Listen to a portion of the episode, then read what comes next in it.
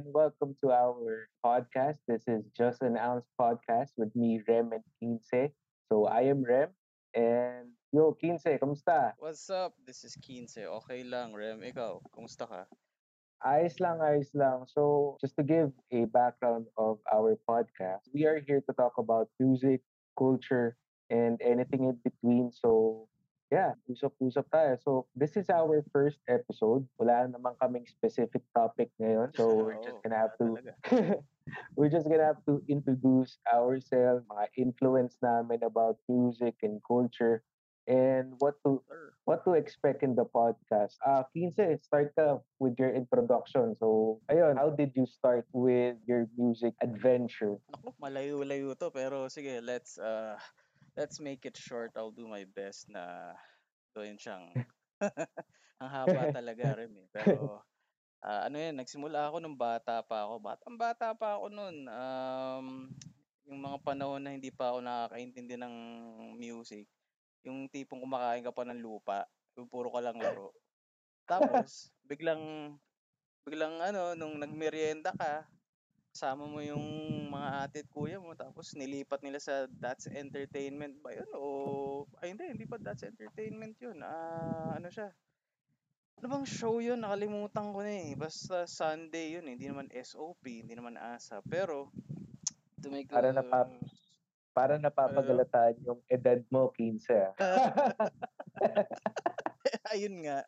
So, nagsimula yung interest ko sa music nung napanood ko yung ah, Universal Motion Dancers, UMD. UMD Wawi de Guzman ba pinag-uusapan natin dito? street street boys yan eh. Yun, di ba si Wawi? Hindi, di ba?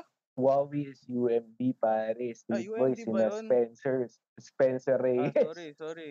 Sorry, sorry. Ah, Ang mga kilala ko kasi sa UMD, yan sila Resty. Yung mga ano original, mga nauna Pucha, hindi ko nakilala yun. Oo, kasi nung bata ako, napanood ko yung sabi ko, "Hala, yung kanta pa nga, yung Always I Wanna, yung ano, basta alam mo yun. Ratio. Oo, yun, yun. Eh, syempre, bata. Naaliw ako dun sa boots. Kasi sumasayaw sila, naka-boots, naka-Doc Martens ata sila. Tapos, Levi's na tattered jeans, white shirt. Tapos yung chaleco nila, yun yung, ano yung nakakaaliw dun eh. Yung kulay niya, yung, alam mo yung Picasso na painting. Parang ganun. Oo, tapos nakabilog na shades. Tapos yung buhok nila, naka-gel, yung titigas yung buhok mo. Yung panahon ng gel na gel talaga. Yun, doon ako nagkaroon ng interest sa music, sa mga dancers na yan. Hanggat sa nag-evolve siya, binibili ako ng mga cassette tape ng mga kapatid ko, yung Hansons, ah, Backstreet Boys. Meron akong ano, ah, album ni ano, Will Smith, yung sa MIB, yung Get the Jiggy With It. Pero hindi yung MIB, ah, yung album niya talaga nung panahon na yun. Ah. Pinili ako Ah. ng utol ko nun eh. Nagkaroon Oo, din ako nun. Oh, diba? Big Yung Willie- naka-jacket siya na Big matangkad. Willie Oo, style. Yun, yun. Oo, yun, yun, yun. Tape, tape ah, hindi CD ah. Tape, cassette Mm. tape lahat yun. Ah. Cassette tape, yan. Tapos yun na, doon na, doon na nag-grow yung interest ko. Ngayon, yung kuya ko, ah, ano yan, mahilig din siya mangolekta ng mga CDs nun eh. Pero hindi, hindi basta-basta yung mga CD niya. Ngayon, pinasada niya ako ng Kenny Loggins ngayon, Leap of Faith na album. Oo, Wow, Conviction wow. of Faith yun. Yun yung pinasada niya sa akin eh. Tapos, ngayon, meron siyang ano, double side CD. Yung sa isang CD case, may dalawang CD. Double side. Alam mo yung makapal. Yung may dalawang pinto na lalagyan. Ano ba yun? naman. Cruising ba yun? Hindi, hindi, ito, ibang album to. Nauna, si Kenny Loggins. Ngayon, Hmm. Eto na, Stevie Wonders. Patay tayo dyan. Ni Stevie Wonders ako. eh. Una gusto ko maging gitarista eh. Tapos ngayon Stevie Wonders. Putya, parang ano kayong pakiramdam maging bulag pero ang galing mo magpiano. Ah, ganun. Tapos yun, yun yung journey ko. Yun yung naging foundation ko. Yung collection niya ng CD. As in, Hmm. halos araw-araw na doon ako sa kwarto niya. Binili nga niya ako ng headset noon eh. Philips pa noon nung araw na yun. Yung Mga Mm. araw na yun, Philips pa yung okay. Oo, talagang Ah. i-explore ko yung collection niya. Like, hindi biro yung collection niya, man. Meron pa nga siya yung Hootie and the Blowfish. Meron siya Tuck and Patty. Yung mga hindi, hindi mo naririnig sa radyo ng mga kanta nung araw. Oo. Doon mo lang maririnig sa CD. Ah, yun, may mga musicals pa siya doon. Yung mga Once on This Island, Rama at Sita, The Lion King. Mga gano'n na musical, men. Halo-halo yung influence ko nun. Tapos ngayon, yung pinsan namin na rock and roll naman siya, doon naman nag-develop yung skills ko sa pagigitara naman nung napili ko na yung instrumento ko. Kasi gusto ko maging drummer dati, pero sabi ng tatay ko, dalawang rason bakit hindi pwede. Mahal, Bakit? maingay. Oo, nakakabula. maingay daw. Wala daw kantang mabubuo. Ah, sige, ah, gitara na lang. Sige, gitara. Hmm. Okay lang, okay lang. So, yun, doon doon na-develop yung ah, pagiging musically inclined ko sa sa gitara dun sa influence naman na binigay nung pinsan namin. Tapos Ah. yun, um, nung tumagal, nag-explore na ako mag-isa. Ah, nagsimula ako, as in yung magandang foundation ko, nagsimula talaga ako sa mga metal, hard rock, Mm. ganun. Hanggang college yan, metal talaga. Ah, bigat. Bigat talaga. Shredding, lidista, mga ganun na bagay. Ngayon, nung graduate na ako ng college, tapos medyo nawala na, nawala na ako sa banda nun. Ah, medyo, syempre, naghahanap ka ng mga gusto mong tugtugin. Ano pa bang, sa lab, ano pa bang meron sa labas ng metal? Mm. So, yun, nakilala ko kayo nila, Price. Mm. Doon ko na-discover na, oh, pwede pala mag, ano, mag-hip-hop, no? Kasi nga, medyo komplikado yung metal. Hindi ko masasabing madali ang hip-hop, ha, pero mahirap talaga. Pero from there, na nakapag-adjust ako, tapos yun na, tuloy-tuloy na yun. Eh, experiment na ako maggawa ng beats, tingin ng equipment, ano ba, hanggat sa nakalimutan ko na paano mag tumugtog ng gitara eh. Pero to make it short, yun yung naging journey ko sa music. Like, doon talaga siya nagsimula at kaya nandito ako ngayon. Yun, that's Wow. the short story. Wow. Tumutugtog ka pala dati, like you started in metal talaga. Oo, sa ano pa yan, C4A, Center for Arts, dun sa may GMA, sa 1002, yan. Sa Cuerdas Bar, sa Pasig, yan. Mga Antipolo So- Pips, mga kasama ko, mga malulupit din yun. Oo. So, ano yung mga tinutugtog nyo before, like, yung nasa metal scene ka pa? brutal death metal. Groovy siya na mabigat. Tapos ang tuning ng gitara nun, ano, drop, ah, drop C, ang baba. So pag pinitik mo yung gitara mo, ching, parang darating si Tyson. May one note, si Tyson ang lalabas. Wait lang, ito ba yung Tyson na early? Mike. Or ito yung Tyson na kumakagat ng tenga? Early. Sorry. Kala ko Oo, ito na sorry, yung sorry, kumakagat ng tenga. Hindi, early to early. Tapos, nung nalipat ako ng banda, thrash metal naman. Yun, Mm. mabilis yun. Mabilis, ma medyo masakit sa wrist. Buti Parang- masado tayo sa mga ganun. Parang metallic, Metallica, no? So, thrash metal, Metallica, tama, no? Oh, pa, oh, ganun, parang ganun. Pero medyo mas malalim doon ng konti. Medyo mas mabilis, medyo mas magulo. Pero hindi siya magulo para sa akin. Ayun, that, that's good. So, yun, pwede share natin sa mga ah, listeners natin yung alam mo sa metal, ah, ano pa ang meron other than Metallica, Megadeth, and the other Oh. bands. So, yun, pwede natin i-share yan. So, yun. So, 15, ano, ano pa mga nangyari since yun nga, after metal, ngayon nag-hip-hop ka na. So, what have you discovered in hip-hop na nagustuhan? paggawa ng kanta. Well, not necessarily yung kanta, pero Mm. yung pag-construct mo ng beat, hindi siya simple na drum and bass, snare, ah, lagay ka konting piano, lagay ka konting kanto, bass. parang hindi siya ganun eh.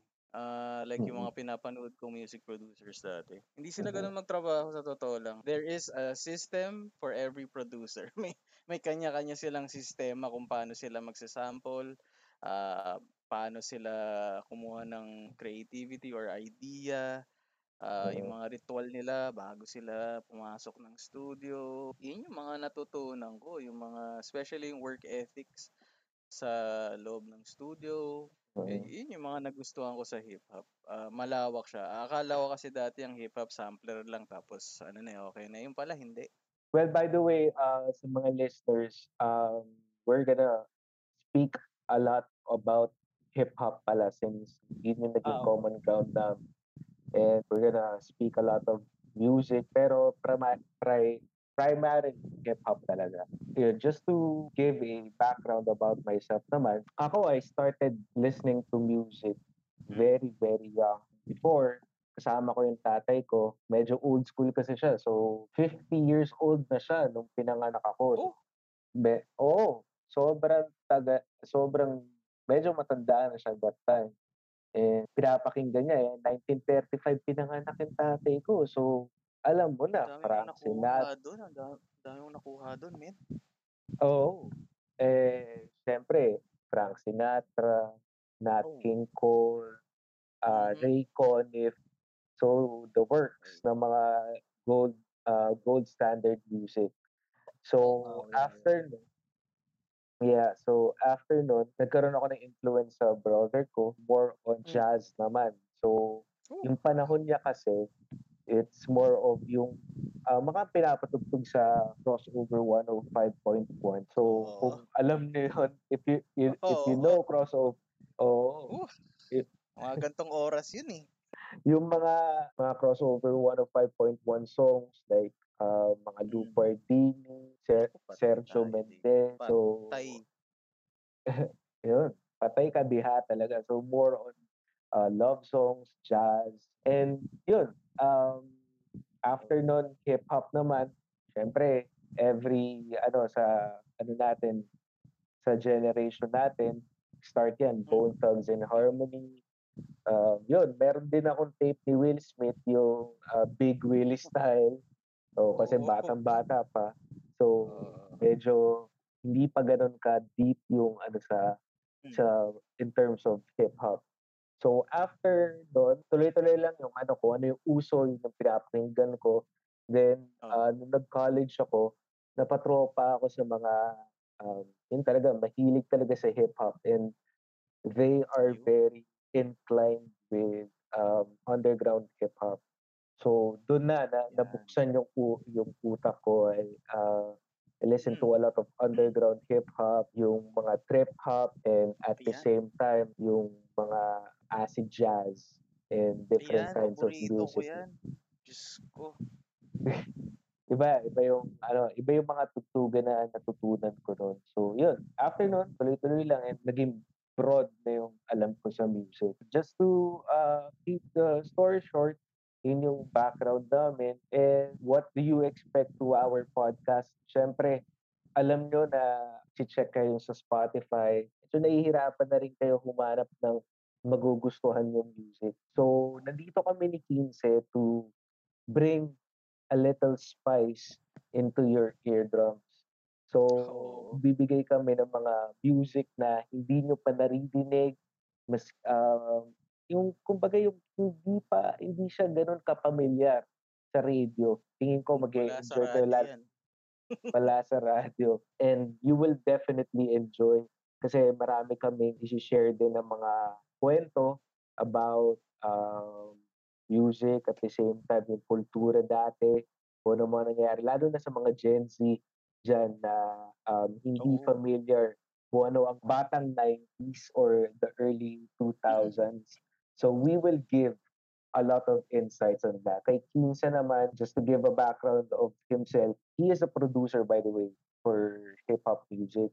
And um, and he will give some insights on how to produce, ano yung mga, hindi ko alam yung mga terminology. So, in terms of that, he's the one that pwede niyong matanong. Yun. Yan, Yes, may, may, may i-add ka pa? Sa producing side naman, yung mga young producers natin, yung mga gustong matuto ng FL Studio 11, tulad ko, hindi na ako nakamove on eh, pero okay kasi yun eh. Um, Wait lang, wait lang. Wait lang, natin. Kinse. Oh, oo, oo. Ano ano ba yung FL Studio na sinasabi mo? Ano yun, yung audio inter ay audio interface, yung DAW kung saan ka gumagawa mismo ng beats. Fruity Loops 11. Fruity Loops. Oh, okay, okay. Yes, sir. Yes, sir. Mm. Doon lahat nangyayari, lahat ng magic. Pero hindi lang naman Fruity Loops. Marami pang iba dyan na DAW na pwede nyo gamitin. Pero dito sa podcast, meron din kami mga ganun na topics about music production, um, ano yung mga equipment good for uh, listening sa mga music para medyo rinig nyo lahat.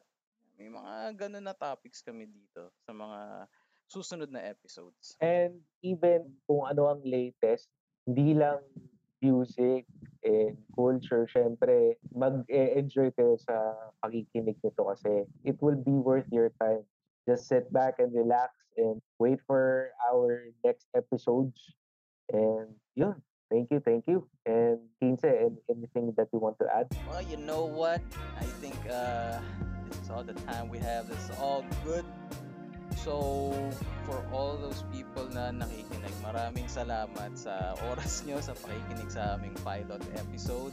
Uh, we hope that you guys are still here with us sa second episode namin. Yun lang. Uh, ikaw rin, meron ka bang gustong idagdag? Uh, any parting uh, words before we end our pilot episode? Ayun, so our uh, podcast is Just an Ounce. I-save nyo lang tong uh, podcast na to Spotify, Apple Podcast. And yeah, um, let's start this journey.